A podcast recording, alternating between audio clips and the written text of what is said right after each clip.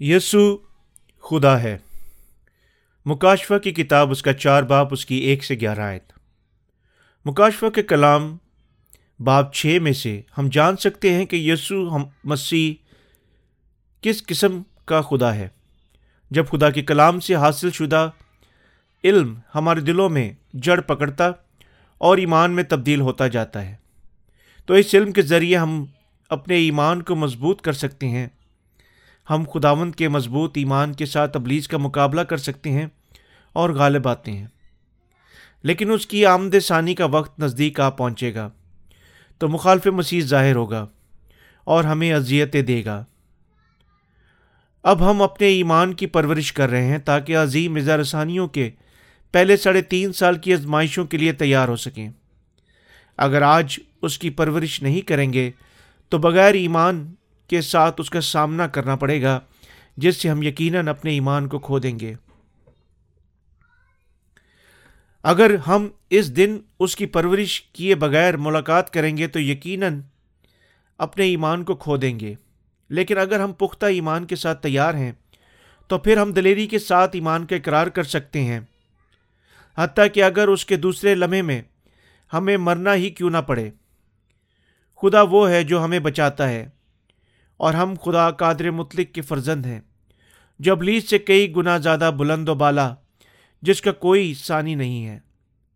لیکن ایسا کرنے کے لیے پہلے ہمیں دل کی گہرائیوں سے اس پر ایمان لانا ہوگا کہ وہ قادر مطلق خداوند ہے اور ہم اس کے فرزند ہیں۔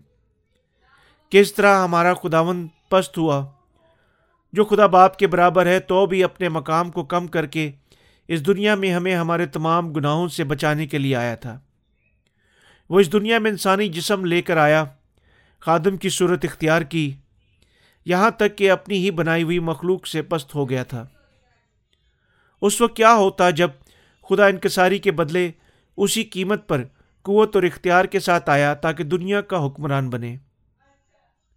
یہ قدرتی بات ہے کہ طاقتور صرف طاقتور کا دوست بنتا ہے اور کم تر کمزور اور رد کیے ہوئے طبقے کو اپنی طاقت سے منوا لیتے ہیں۔ لیکن خداوند اس دنیا میں ہم سے بھی کم تر پستی کی حالت اختیار کر لی، تاکہ کمزوروں اور بے وجودوں کو دوست بنے اور ان کے ان کے گناہوں سے نجات دے کر اپنائے۔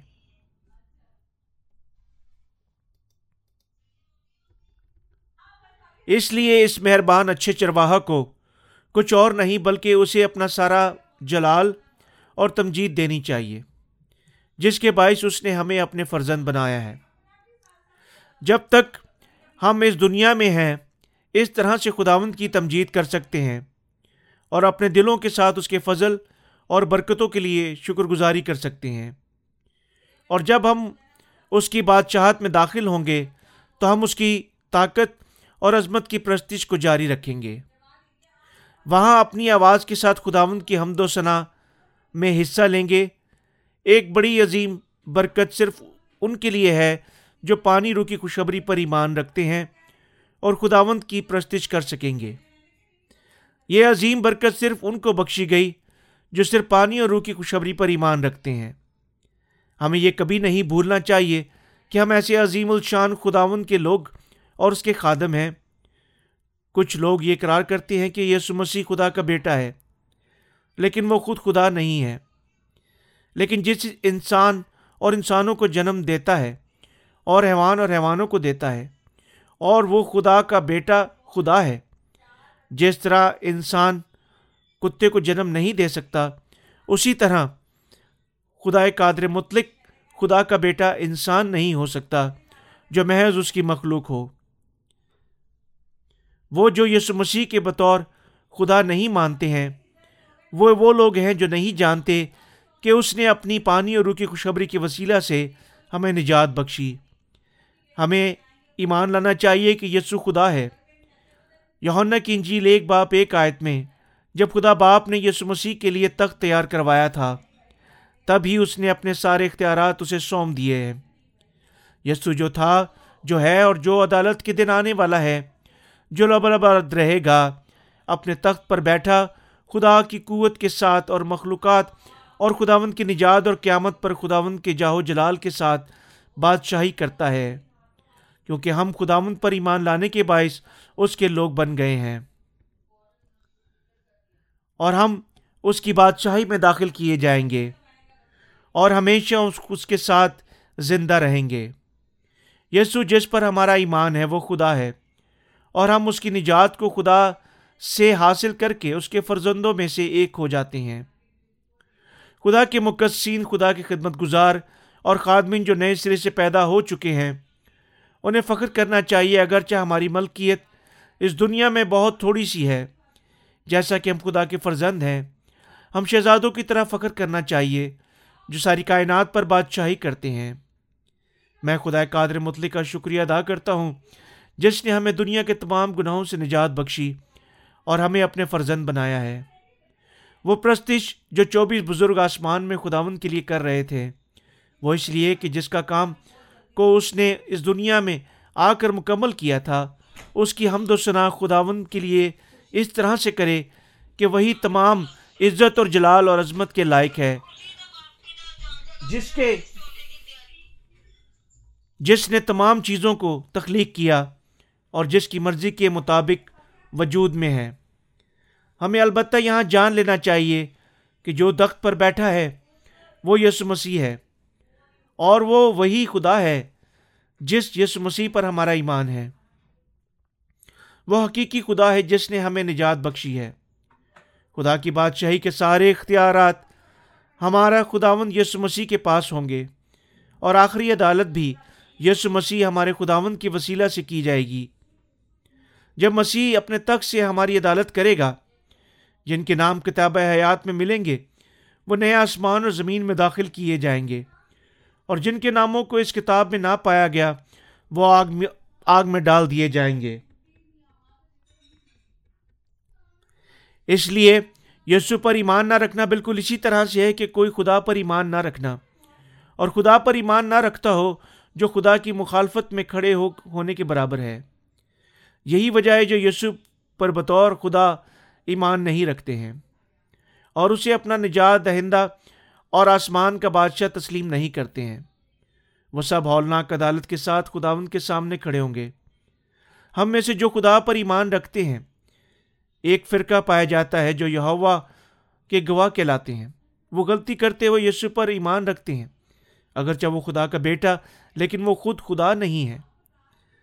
اگر یسو خدا کا بیٹا نہیں تھا تو پھر ہمیں ہمارے گناہوں سے چھٹکارا نہیں دے سکتا ہے۔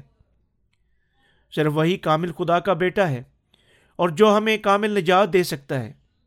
ہم کتنے کمزور ہیں جو بدلتے ہوئے حالات کے ساتھ ہمارے دل آسانی سے بدل جاتے ہیں۔ اس کی کیا وجہ ہے کہ ہم یسو مسیح کی پرستش بطور خدا کریں؟ حالانکہ ہم میں سے بہت بد کردار پائے جاتے ہیں۔